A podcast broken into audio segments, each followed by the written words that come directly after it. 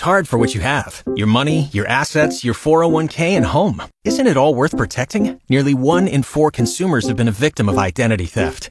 LifeLock Ultimate Plus helps protect your finances with up to $3 million in reimbursement.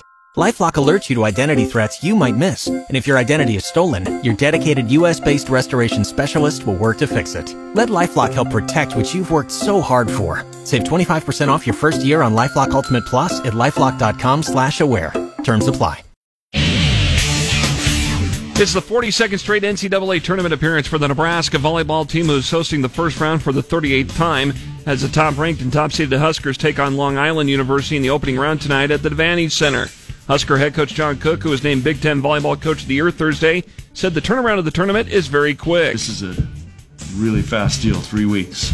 I mean, three weeks in the Big Ten, you feel like you're just kind of figuring things out, you know. And that's so it's going to go. It goes fast, and it's it's intense and everybody's playing for their lives. Uh, so that's what makes it so exciting. Nebraska's match with Long Island is tonight at seven. The winner will play tomorrow night at seven against the winner of the match at 4:30 this afternoon between Missouri and Delaware. All the matches will be carried through ESPN Plus.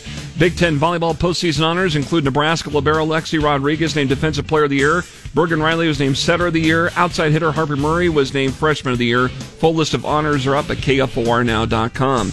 Now to boys basketball, where Lincoln Southeast hosted Gretna Thursday night. The Knights fell to the Dragons 80 to 65. A podcast of that game will be up soon at KFORnow.com. Other boys scores: Lincoln Pius the 10th fell to Millard North 79-59. Omaha Westside routed Lincoln Northeast 102 to 65. Lincoln Southwest got a 70 to 36 win at North Platte. Millard South defeated Lincoln East 62 to 37. Lincoln Lutheran a 76-67 winner over Omaha Gross. Parkview Christian came back to beat Lincoln Christian 84-79. Terrence Pittman scored 55 points, which is now Parkview's scoring record. Norris beat Waverly 72 to 49. On the girls' side, Lincoln Southwest beat North Platte 53-27. Lincoln Northeast won over Omaha Westside 61-56. Lincoln East defeated defending state champ Millard South 61-54. Millard North beat Pius 10th 47-43. Waverly edged Norris 48-47. Full scoreboard is up at KFORnow.com.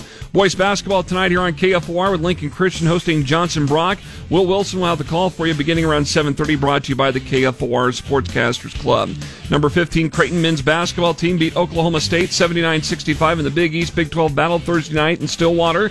The Jays now come to Lincoln on Sunday for the annual in-state showdown with Nebraska. Tip off at 3 o'clock from PBA. The game will be on FS1. A big NFL Sunday night game this weekend features the Kansas City Chiefs heading to Lambeau Field to play the Green Bay Packers. Voice of the Chiefs, Mitch Holthus, has a quick preview where Kansas City has to play a solid game against a Packers team that has been playing better football over the past four games. Offensively, the Chiefs hope rookie wide receiver Rashee Rice can build on his 107 yard performance last week at the Raiders with another good game this week on the frozen tundra. Coverage of the Chiefs and Packers is Sunday night beginning at 6 on your home for Chiefs football in Lincoln, KFOR. I'm Jeff Motz, KFOR Sports.